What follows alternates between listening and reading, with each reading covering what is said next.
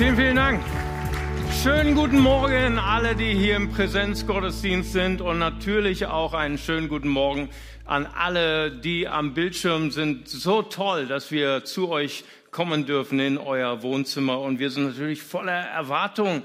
Heilungsgottesdienst, wir sind leidenschaftlich darüber. Warum? Weil Jesus ist leidenschaftlich über Heilung Jesus liebt es, bei den Kranken zu sein. Jesus liebt es, bei den Zerbrochenen zu sein. Er war immer bei den Kranken, war immer bei den Schwachen. Und äh, natürlich glauben wir und wir beten auch für Kranke und wir erleben immer wieder, dass Kranke geheilt werden. Ein Beispiel davon steht gerade auf der Bühne. Mein letzter Heilungsgottesdienst, den ich hier halten durfte vor zwei Jahren, da hatte ich gerade ein Jahr vorher meine Diagnose bekommen, Herr Warnschaffe, in drei Jahren werden Sie sterben oder Sie werden eine risikoreiche Stammzelltransplantation machen. Und natürlich habe ich leidenschaftlich gepredigt, dass Jesus heilt trotzdem ich zum Sterben verurteilt war. Jemand hat mich gefragt, hey, warum, obwohl du stirbst, betest du für Kranke? Ja, der, die Antwort ist ganz einfach, weil nicht ich bin der, der Kranke heilt, sondern Jesus heilt heute noch. Amen. Und nun stehe ich heute hier. Ich bin natürlich emotional sehr berührt über diesen Gottesdienst und für das Vorrecht, dass ich heute am Heilungsgottesdienst predigen darf. Denn in meiner Hosentasche habe ich einen Schwerbehindertenausweis. Ich bin 100% schwerbehindert und glaube trotzdem, dass Gott Kranke heilt. Warum? Weil Jesus der Heiler ist und nicht ich. Amen. Und äh, ich muss schon sagen, meine Ärzte, die sind schon sehr mutig. Ne? Die sagen, äh, Herr Warnschaffe, Sie sind geheilt, obwohl Sie es überhaupt nicht äh, dürfen. Ne? Als Transplantierter, wenn du die ersten vier Jahre überlebst, dann dürfen die Ärzte wissenschaftlich sagen, sie sind geheilt. Ne? Und meine Ärzte, die wissen ja schon, heute werde ich an vier Präsenzgottesdiensten teilnehmen, die wissen, wo ich rüber, rüber rumhüpfe und wie es mir geht und sagen, Herr Warnschaffer, bitte verlassen Sie unser äh, äh, Praxiszimmer. Wir müssen uns endlich mal um die Kranken kümmern. Ne? Wir wollen nicht unsere Zeit mit Ihnen verschwenden. Und das ist großartig. Jesus heilt heute noch. Aber auf der anderen Seite stehe ich hier vor euch als jemand, der demütig ist, als jemand, der weiß, dass jeder Tag ist ein Geschenk. Ich hatte jetzt die letzten zwei Jahre zwei meiner Nachbarn beerdigen dürfen. Das war mir ein großes Vorrecht. Beide hatten zur gleichen Zeit wie ich ihre Krebsdiagnose bekommen. Beide sind gestorben. Beide habe ich beerdigt. Und ich stand vor der Trauergemeinde, das waren alles keine Mitglieder, das waren Nachbarn, waren Freunde von mir. Und ich habe zu ihnen gesagt, der Knut und der Uwe hatten zur gleichen Zeit wie ich ihre Krebsdiagnose. Und sie sind gegangen. Und ich stehe noch hier. Aber ich weiß nicht die Antwort. Ich weiß nicht, warum mich Gott geheilt hat und andere nicht. Und ich habe nicht gesagt, bloß nicht gesagt, ich bin hier geheilt, weil ich glaube. Ich bin geheilt, weil ich Christ bin. Weil in der gleichen Zeit, wie ich in Hamburg-Eppendorf lag, war ein anderer Bruder, ein geschätzter Bruder von uns, lag auch in Hamburg-Eppendorf und er ist auch gestorben, obwohl er gläubig war, obwohl er Christ war. Und ich möchte euch sagen, wir wissen es einfach nicht, warum wir für Kranke beten und die einen werden geheilt und die anderen werden nicht geheilt. Wir wissen es nicht. Es ist ein Geheimnis, warum das so ist. Und deswegen auch jedes Mal, wenn wir Heilungsgottesdienst haben, jedes Mal, wenn wir das Vorrecht haben, für Kranke zu beten, sagen wir, wir sind leidenschaftlich in der Ablehnung von zwei Lehren, die beide unmenschlich sind und die beide auch un, unbiblisch sind. Die eine Lehre sagt, du bist immer noch krank, du bist immer noch nicht geheilt, weil du ein Sünder bist, weil immer noch eine versteckte Sünde in dir ist und deswegen hat Gott dich bestraft. Nun, wir glauben so etwas nicht. Erstmal ist es total unmenschlich, jemand, der auf so einer Heilungsreise ist, der sowieso schon so viel Stress hat und sowieso schon immer sich fragt, warum bin ich von Gott bestraft durch diese Krankheit, wenn andere ihm das dann noch sagen? Zumal in meiner Bibel steht, in 1. Petrus 2, Vers 24, er hat alle unsere Schuld auf das Holz getragen und durch seine Striemen sind wir geheilt. Amen.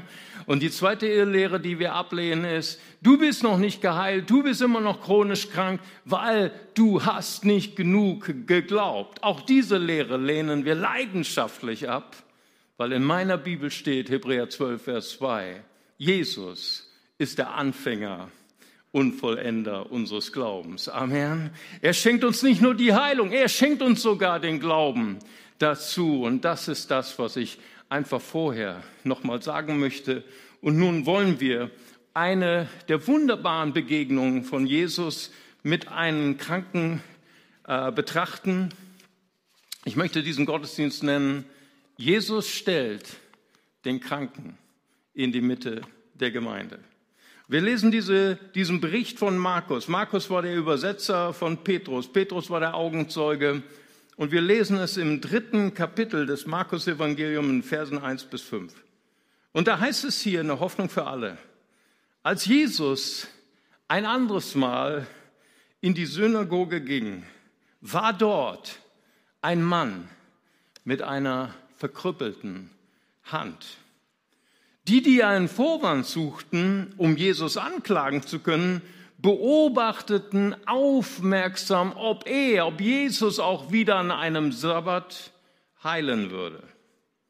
Aber Jesus sagte zu dem Mann mit der verkrüppelten Hand, steh auf, komm nach vorne. In der Elberfelder heißt es, steh auf, tritt in die Mitte. Steh auf, tritt in die Mitte. Und den anderen stellte Jesus die Frage, was ist richtig, am Sabbat Gutes zu tun oder Böses? Einem Menschen das Leben zu retten oder ihn zu töten? Aber sie schwiegen, natürlich schwiegen sie. Sie hatten ja ganz andere Ziele, ganz andere Ambitionen. Und er sah sie der Reihe nach an voll Zorn und zugleich zu tief betrübt über ihr verstocktes Herz. Und er befahl dem Mann, streck deine Hand aus. In der Mitte der Gemeinde, streck deine verkrüppelte Hand aus. Und er streckte sie aus und sie wurde geheilt. Was für eine großartige Geschichte. Hier schon allein der erste Vers ist eine Provokation. Ein behinderter Mann im Haus des Herrn an einem heiligen Platz. Ich weiß nicht, wie es dir geht, wenn du Behinderten begegnest auf der Straße. Bist du auch manchmal peinlich berührt?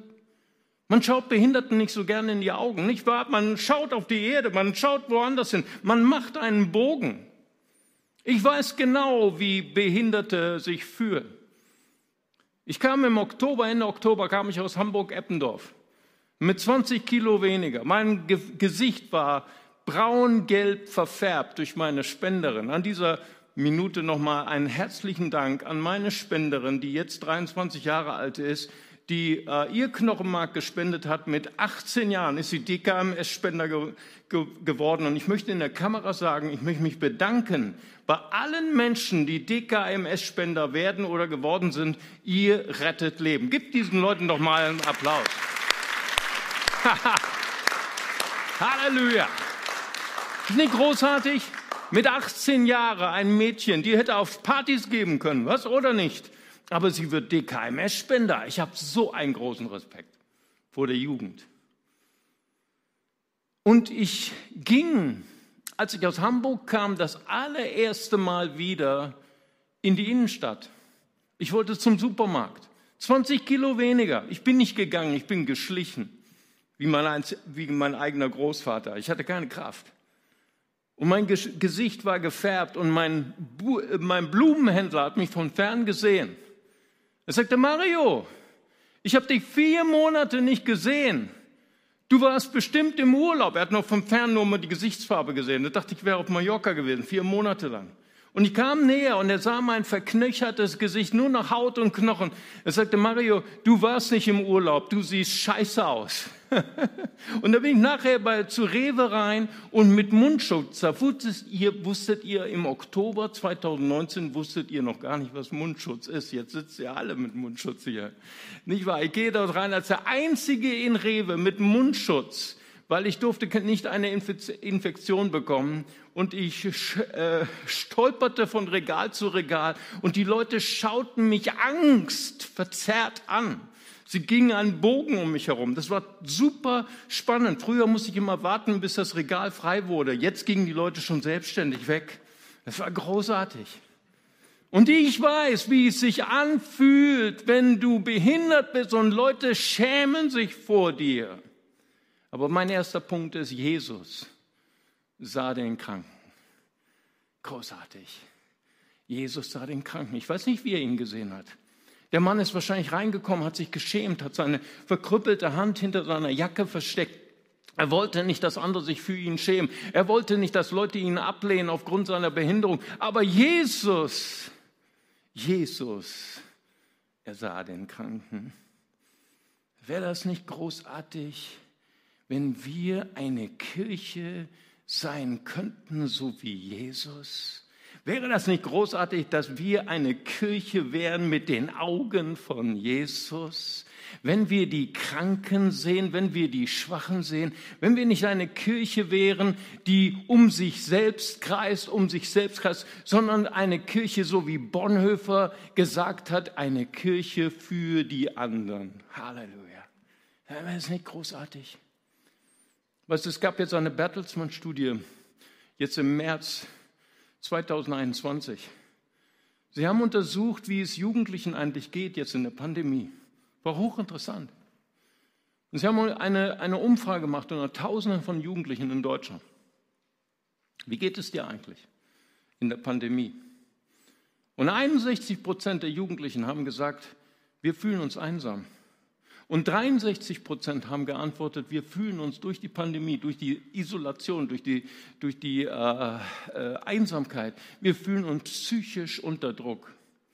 Im Februar diesen Jahres in der Zeitung Die Zeit gab es einen Artikel überschrieben, äh, ähm, Notzustand in Jugendpsychiatrien. Das ist der Präsident der DAK, der Deutschen Angestellten Krankenkassen. Er hat gesagt, dass wir einen absoluten Alarmzustand haben in den Jugendpsychiatrien. Die Einweisung von Jugendlichen in Jugendpsychiatrien in dieser Pandemie sind um 87 Prozent gestiegen. Wow. Das muss man sich mal auf der Zunge zergehen lassen. Weißt du, natürlich haben wir die Intensivstation vollgepackt mit sterbenden Leuten. Wir, haben, äh, wir schauen auf die Inzidenzzahlen. Wir sind, wir sind äh, sehr furchtsam beeindruckt durch die ganze Pandemie und auch das, was wir jetzt im Moment haben in der dritten Welle. Aber hinter dieser äußerlichen sichtbaren Not ist eine unsichtbare Not. Wäre es nicht großartig, wenn wir eine Kirche wären, die Augen hat, wie Jesus sie hat? Wenn wir das sehen? Junge Leute vor sich zu haben, die psychisch labil sind die psychische Probleme haben. Das kannst du nicht sehen, wenn nicht, wenn du ungeschulte Augen hast. Weißt du? Und da sind so viele junge Menschen, die gerade jetzt durch Not gehen. Wäre es nicht toll, wenn wir als Kirche eine Kirche wären, die die Not sieht, die den Menschen die Botschaft des Lebens gibt? Weißt du, äh, die Bertelsmann-Studie hat auch herausgefunden, dass die Suizidrate der Jugendlichen, dass sie gestiegen ist, weil sie nicht mehr diesen sozialen Widerstand haben. Das sind nicht mehr Leute, die sagen, lass den Mist, schmeiß nicht dein Leben weg, mach keinen Suizid, weil du bist wichtig. Weißt du, Kurt Cobain, der Bandleader von der berühmten Rockgruppe Nirvana, weißt du, was er geschrieben hat an den Tag, wo er sich umgebracht hat? Er hatte gesagt, die Welt wäre ein besserer Platz ohne mich. Wäre es nicht wichtig, wenn wir als Kirche den jungen Menschen sagen, und ich möchte es gerade jetzt den jungen Leuten am Bildschirm sagen, das ist eine Lüge. Die Welt ist nicht besser ohne dich. Wir brauchen dich. Du bist wertvoll. Dein Leben ist kein Zufall. Dein Leben ist ein Geschenk für unsere Gesellschaft. Dein Leben ist ein Geschenk für unsere Gemeinde. Gott hat dich geschaffen, einzigartig. Keiner ist wie du. Wirf dein Leben nicht weg. Du bist wertvoll. Jesus, er sah den Kranken. Und das Zweite, das war ein Skandal. Das war, das, weißt du, er saß da in der Ecke mit seiner Hand vielleicht ver, verborgen unter der Jacke. Und dann kommt dieser Skandal. Jesus sagt, steh auf, steh auf, komm nach vorne, stell dich in die Mitte. Das war ein Skandal. Weil Religion hat nur eine Antwort für unheilbar Kranke, hat nur eine Antwort für Behinderte. Gott hat dich bestraft aufgrund deiner Sünde. Religion hat nur eine Antwort für Behinderte und unheilbar Kranke, Scham. Du bist von Gott verlassen. Im Levitikus heißt es, dass wenn du als Priester geboren warst in der damaligen Zeit, das war eine unglaublich tolle Berufung, Gott zu dienen im Haus, im heiligen Haus des Herrn. Wenn du behindert geboren wurdest oder du hattest einen Unfall gehabt und wurdest behindert oder gelähmt, Du wurdest ausgeschlossen vom Dienst im Hause des Herrn. Das ist Religion. Jesus ganz anders. Religion sagt, wenn du krank bist, wenn du behindert bist, du bist, du hast deine Berufung verloren. Weißt du, was Jesus macht? Er stellt den Kranken in die Mitte. Ist das nicht großartig? Das war ein Skandal. Es war ein Skandal mitten im Haus des Herrn. Und das dritte, Lukas berichtet genau die gleiche Story, die Markus berichtet. In Markus Kapitel 3 berichtet Lukas in Lukas Kapitel 6, Vers 6. Erzählt Lukas die gleiche Geschichte. Und Lukas mit seinen scharfen, er war ja Arzt, ne, mit seinen messerscharfen Augen, er berichtet, er streckte seine rechte Hand aus. Ne, David, das sind, das sind die Ärzte, ne, die wissen ganz genau, da war die rechte Hand. Ne, das ist wichtig für einen Arzt. Ne, war nicht die linke, war die rechte Hand. Mach mal ein Bibelstudium über die rechte Hand Gottes. Die rechte Hand des Herrn ist erhöht und hat den Sieg. Durch die rechte Hand hat er die Himmel ausgebreitet und die Erde geschaffen. Die rechte Hand steht für Autorität, für Vollmacht für Kreativität, für kreatives Schaffen Gottes. Durch die Hände der Apostel wirkt er Wunder und Zeichen. Die rechte Hand, ein Symbol für die Vollmacht, die Gott dir gegeben hat. Sie war verkrüppelt. Dieser Mann war von Gott verlassen. Das sagte Religion. Dieser Mann hatte seine Berufung verloren, er hatte seine Autorität verloren. Aber was macht Jesus mit solch einem Mann, den Religion in die Ecke schiebt, den Religion in die Scham schiebt? Er stellt ihn in die Mitte. Ist nicht großartig? Ich träume von einer Kirche, die die Kranken sieht, die aber auch ein Ort wird ohne Scham. Ohne Scham. Wäre es nicht toll, wenn wir träumen über eine Kirche, wie Kirche sein könnte? Wo Menschen kommen, ohne sich zu schämen, wo, wo Menschen kommen können und sagen, hey, mein Sohn, meine Tochter hat sich das Leben genommen. Und nicht irgendwelche Belehrungen oder irgendwelche menschlichen Dümmlichkeiten zu bekommen. Wäre es nicht toll, wenn wir eine Kirche sein könnten, wo Menschen sagen können, ich habe Essstörungen, ich habe psychische Probleme. Ich bin drogenabhängig. Wäre es nicht toll, wenn wir dann eine Kirche wären, wo wir nicht so eine Art Fake Kirche wären, so eine Art Siegermentalität. Ja, wir verschweigen unsere Probleme. Lieber unsere Probleme verschweigen, weil dann kriegen wir so Antworten wie, ja, du musst nur glauben oder dreimal Halleluja und dann geht's. Ist nicht so schlimm, mach einfach weiter. Wäre es nicht toll, wenn wir eine Kirche wären, wo Menschen sagen, ich weiß, wie sich das anfühlt. Ich bin da gewesen. Ich weiß nicht die Antwort. Ich weiß nicht die Antwort.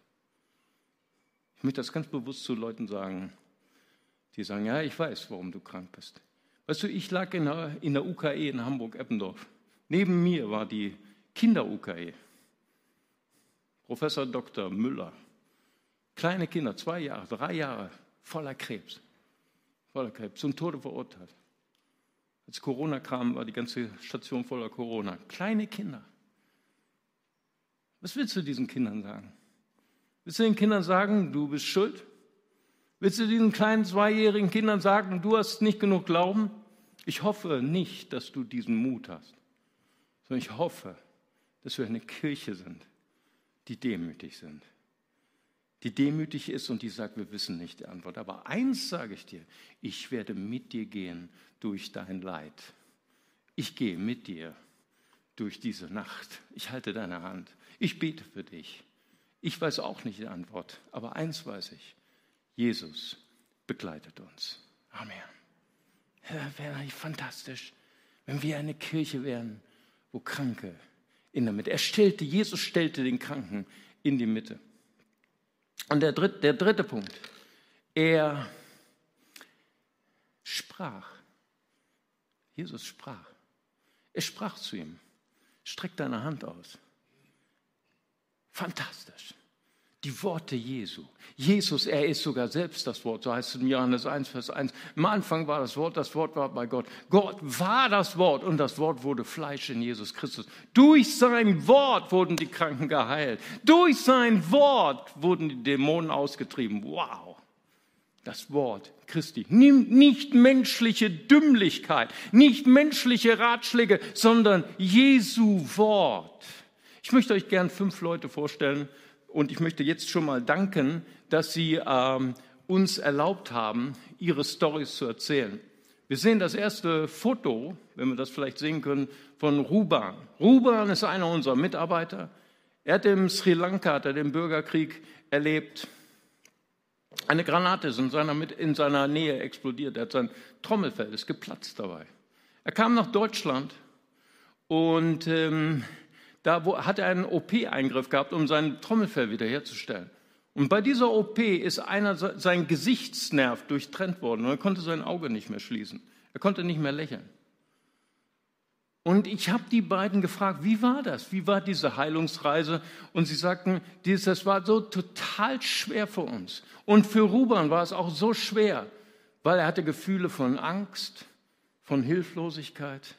Aber was ihm geholfen hat, das waren Gebete, Lobpreis über iPad, die Spaziergänge mit seiner geschätzten Frau Nero und die Videos, die er von seinen Neffen bekommen hat und Sprachnachrichten, das Wort Christi. Und jetzt ist er komplett geheilt, ohne Ärzte und hat seinen Dienst wieder angetreten. Wir danken Jesus dafür. Das ist ja fantastisch.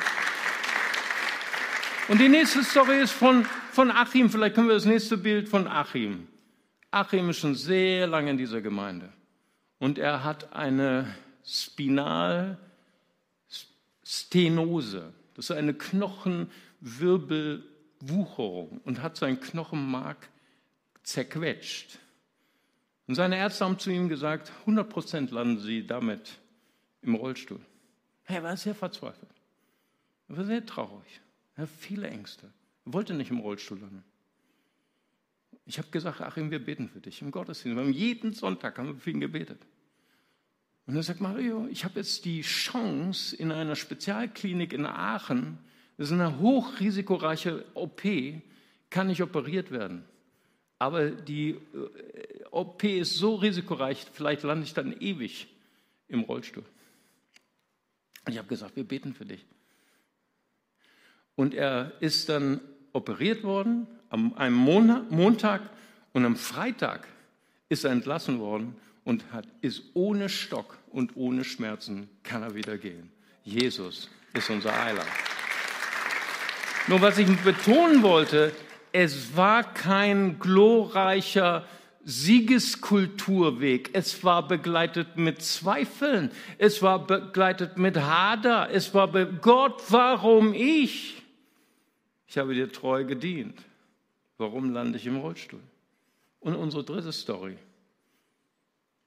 ist von no Können, können wir das, achso, okay. Ah, können wir das nächste Foto machen? Ist das äh, Noemi Tabea? Noemi Tabea. Und gleich kommt Pastor Kevin, den wir eben gesehen haben. Noemi Tabea. Ich habe am letzten Sonntag, am Ostersonntag, letzte Woche, habe ich ein SMS bekommen von den Eltern von Noemi Tabea. Die Eltern haben mir geschrieben, vor zwei Jahren waren wir hier im Ostersonntag, im Ostersonntag Gottesdienst im CLW. Unsere Tochter wurde kurz davor geboren. Schon als, als wir schwanger waren mit Noemi Tabea sahen wir, dass sie einen offenen Rücken hatte. Eine Spina bifida nennt man das. Und wir hatten die Möglichkeit, das Kind abtreiben zu lassen. Wir hatten die Möglichkeit, die Geburt zu beenden, aber wir, wir sind für das Leben. Wir sind nicht für den Tod, wir sind für das Leben. Wir haben uns für das Leben unserer Tochter entschieden und unsere Tochter ist geboren mit offenen Rücken. Wir sind hier sehr gut betreut worden in der Uniklinik Bonn, aber wir kamen am Ostersonntag hier in den Gottesdienst.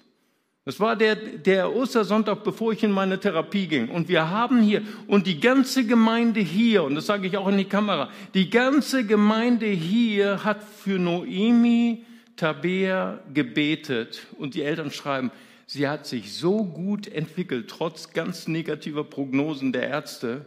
Und sie ist zwar immer noch querschnittsgelebt, aber sie kann sprechen, sie fängt an zu sprechen. Sie ist unser Sonnenschein, sie ist unsere Freude. Jesus tut heute noch Wunder. Amen. Und dann ein Bild davor, Jack, nochmal unser, unser Pastor äh, ähm, Kevin Herrler. Er ist mein Held. Er hat in jungen Jahren eine Gründungsgemeinde gebaut in Erfurt.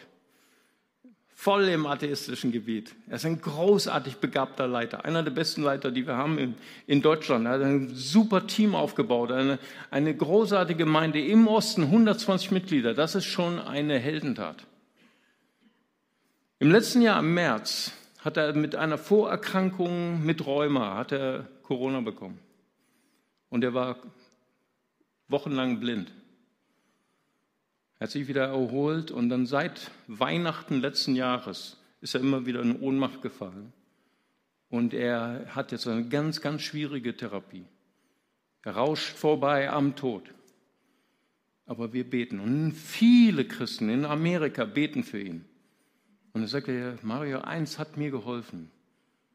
Das Wort Gottes in meiner Schwachheit, in meiner Zerbrochenheit ist Gott stark. Amen. Er ist immer noch auf der Reise. Aber Jesus spricht zu ihm durch den Heiligen Geist. Jesus spricht zu uns durch ganz verschiedene Arten und Weisen. Und meine letzte Heldin, jetzt nochmal zwei Bilder davor, das ist äh, Anna-Katharina. Anna-Katharina hat eine Hirnblutung gehabt, als sie Kind war und sitzt seitdem im Rollstuhl. Und sie ist mein großes Vorbild. Sie ist Teil dieser Gemeinde. Und ich bewundere sie und liebe sie über alles. Und sie sagt, meine Krankheit ist sehr, sehr schmerzhaft. Neben meiner äh, Lähmung habe ich ganz schmerzhafte Zeiten. Aber Christen haben zu mir gesagt, du hast nicht genug Glauben. Aber ich weiß, dass Gott das nicht zu mir gesagt hat, sondern ich weiß, dass Gott mich einmal heilen wird und er gibt mir auch die Geduld dazu, an Gott festzuhalten. Ich mache jeden Tag stille Zeit. Pastor, ich habe manchmal keine Lust, aber ich mache es trotzdem, weil ich weiß, Gott trägt mich durch diese Zeit. Jesus, er sprach zu den Kranken. Wäre das nicht toll? Wenn wir eine Kirche wären, die den Kranken sieht, den Kranken in die Mitte stellt und Jesu Wort die Kranken berühren könnte. Heute. So wie die blutflüssige Frau Zwei Kapitel weiter in Markus 5. Sie hörte von Jesus. Sie war verzweifelt. Sie war bei allen Ärzten. Sie hat alle ihre Hab und Gut gegeben. Aber sie hörte von Jesus und sprach zu sich selbst, wenn ich nur den Saum seines Gewandes berühre, bin ich geheilt. Und sie rührte Jesus an, wurde geheilt. Letzten Sonntag in unserem Gottesdienst in Alfter äh, hatten wir eine Frau, eine Bibel im Großdruck gegeben. Sie kann nicht so richtig lesen. Und ich fragte sie, was ist das Problem? Ich darf ihren Namen nicht nennen, aber sie hat gesagt, sag das der Gemeinde. Und sie sagte, Mario, mein ein, eins meiner Augen ist total schwarz. Ich kann nichts sehen, null Prozent. Dann haben wir gesagt, äh, wir in der Gemeinde, wir beten für die Kranken. Und das wusste sie noch nicht. Haben wir für sie gebetet. Und jetzt rief ich sie an in der Woche wegen irgendeiner Sache und ich sagte, Mario, du hast für mich am Sonntag gebetet. Ich bete jetzt jeden Tag, weil ich habe letztens ein Bild angeschaut und ich kann schon Umrisse sehen. Wow, sage ich, das ist ja der Hammer. Das ist ja der Hammer. Darf ich für dich am Telefon beten? Nee, Pastor, das geht nicht. Du kommst Sonntag nach Alfter und da betest du präsent für mich. Amen, mach ich, ich mache alles, was du sagst. Und das wäre unsere erste Blindenheilung in der Geschichte dieser Gemeinde. Wäre das nicht großartig? Amen. Jesus tut heute noch Wunder. Amen. Aber sie hat keine Ahnung vom Bibel und Glauben. Sie fängt gerade an, sie ist ein Anfänger. Jesus heilt heute noch. Und ich möchte jetzt gerne beten. Ich möchte gerne beten für die Menschen, die hier sind. Vielleicht können wir unsere Augen schließen. Ich möchte gerne beten für die Leute am Bildschirm. Wir werden ja gleich noch für die körperlich Kranken beten und wir glauben, dass Jesus heute noch heilt. Aber ich möchte gerne beten für die zerbrochenen Herzen sind, die in dieser äh, Pandemie durch die Isolation einfach zerbrochen sind. Und ich möchte dir sagen, dass Jesus dich sieht. Und ich möchte dir sagen, dass Jesus dich gerade jetzt berührt. Und ich möchte gerne dich einladen, ob du hier bist im Präsenzgottesdienst oder am Bildschirm, dass du einfach deine Hände öffnest und dass du ein einfaches Gebet sprichst, um Jesus in dein Herz einzuladen. Und sprich mir einfach nach, lieber Vater im Himmel, ich komme jetzt zu dir. Vergib mir meine Schuld. Reinige mich von meiner Sünde. Herr Jesus Christus, ich nehme dich auf als meinen Herrn, als meinen Retter. Dir will ich folgen. In Jesu Namen. Amen. Vater, und ich bete einfach, dass der Heilige Geist Menschenherzen berührt. Du berührst Menschen hier präsent, du berührst Menschen am Bildschirm, hunderte von Kilometern entfernt. Bist du präsent, gerade jetzt in diesem Wohnzimmer. Und ich danke dir, dass du gerade jetzt zerbrochene Herzen heilst. Ich danke dir, dass du Menschen zeigst, dass die Welt nicht besser ist, wenn sie gehen, sondern ich möchte gerade jetzt für dich beten, dass du vom Tod ins Leben zurückkehrst, weil du bist wertvoll und Gott hat einen Plan mit deinem Leben. In Jesu Namen habe ich gebetet und wir sagen zusammen Amen. Preis dem Herrn. So, ich habe einen Special Guest für euch und äh, bitte ihn auf die Bühne zu kommen.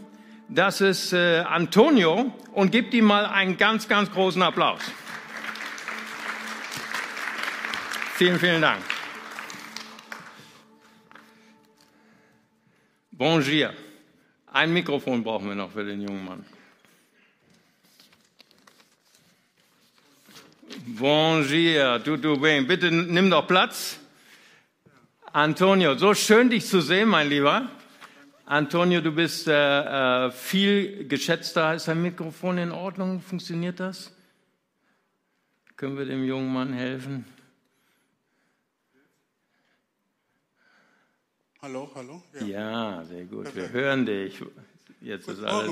Guten Morgen, bonjour, tudo bem.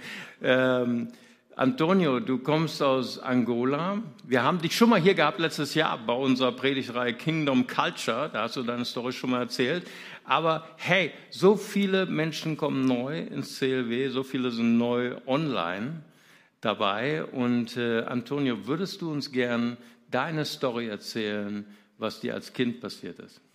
Ja, gerne. Also ich war da fünf Jahre alt, Pass machen. Und äh, haben mir drei Bombensplitter am Kopf getroffen, sind immer noch drin. Und ich war in Koma. Und meine Eltern haben mich so ins Krankenhaus gebracht. Und die Ärzte meinte, äh, der, der Junge ist gestorben. Also, und meine Eltern waren verzweifelt am Bein und so weiter.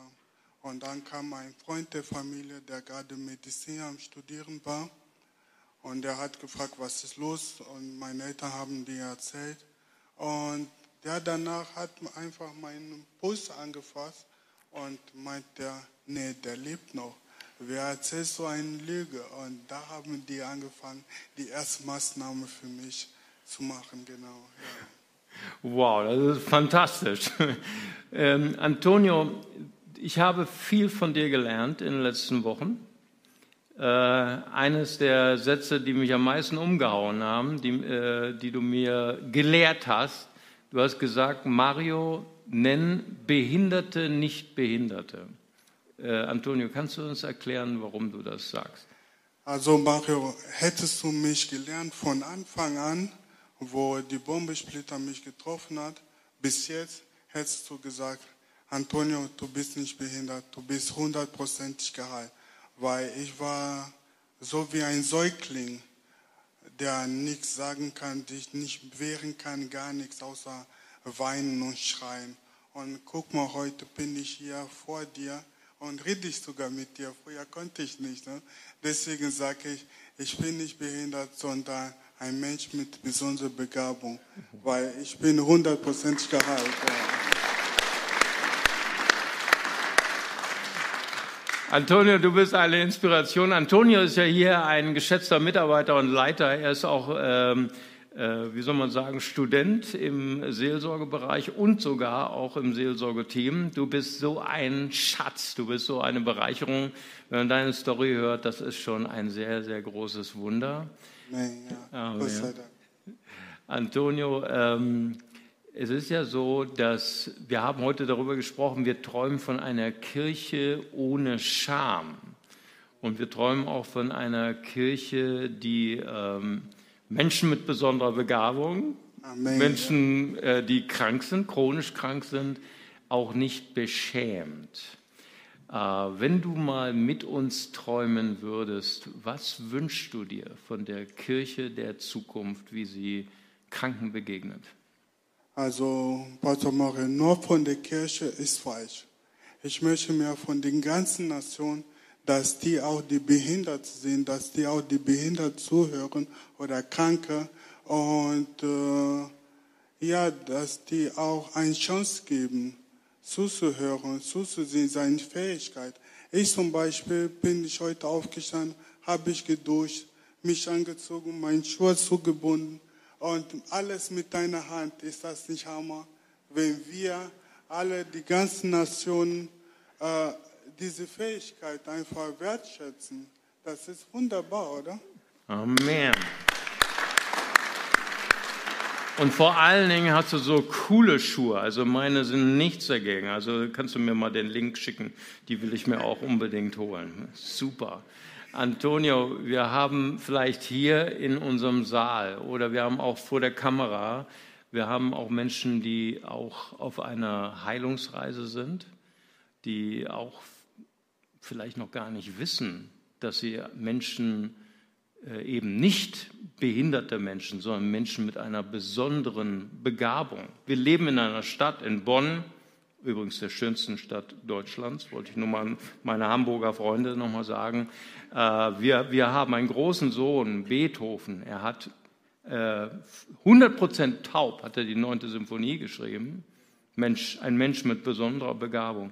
Würdest du uns die Ehre geben, dass wir als ganze Gemeinde zusammen aufstehen und dass du Menschen segnest, die denken, ah, ich bin begrenzt, aber eine Offenbarung bekommen von Gott, dass sie eine besondere Begabung haben. Amen. Lass uns gemeinsam aufstehen. Ja, danke Vater. Danke, dass du hier bei uns bist. Danke, dass du ja, uns heißt, Vater. Und diese Lüge von wegen, wir sind, äh, wir hören dich, also du hörst uns nicht. Und äh, wir glauben zu wenig, Vater, dass du diese Gedanken löscht, diese Lüge löscht, Vater, dass du einfach unsere Herzen berührst mit Liebe und Weisheit einfühlst, Vater, weil ich weiß, dass du uns hörst. In 1. Johannes 5 steht, dass du uns alle hörst, Vater. Mhm. Und das möchte ich auch, dass du jede hier, ist egal ob Kamera, in Kamera oder die hier sind, Vater, dass du alle, alle alle die Weisheit schenkst, dass du da bist bei den Vater. Amen. Amen. Und Vater, ich danke dir dafür, Herr, während jetzt äh, Alex und Sylvie nach vorne kommen.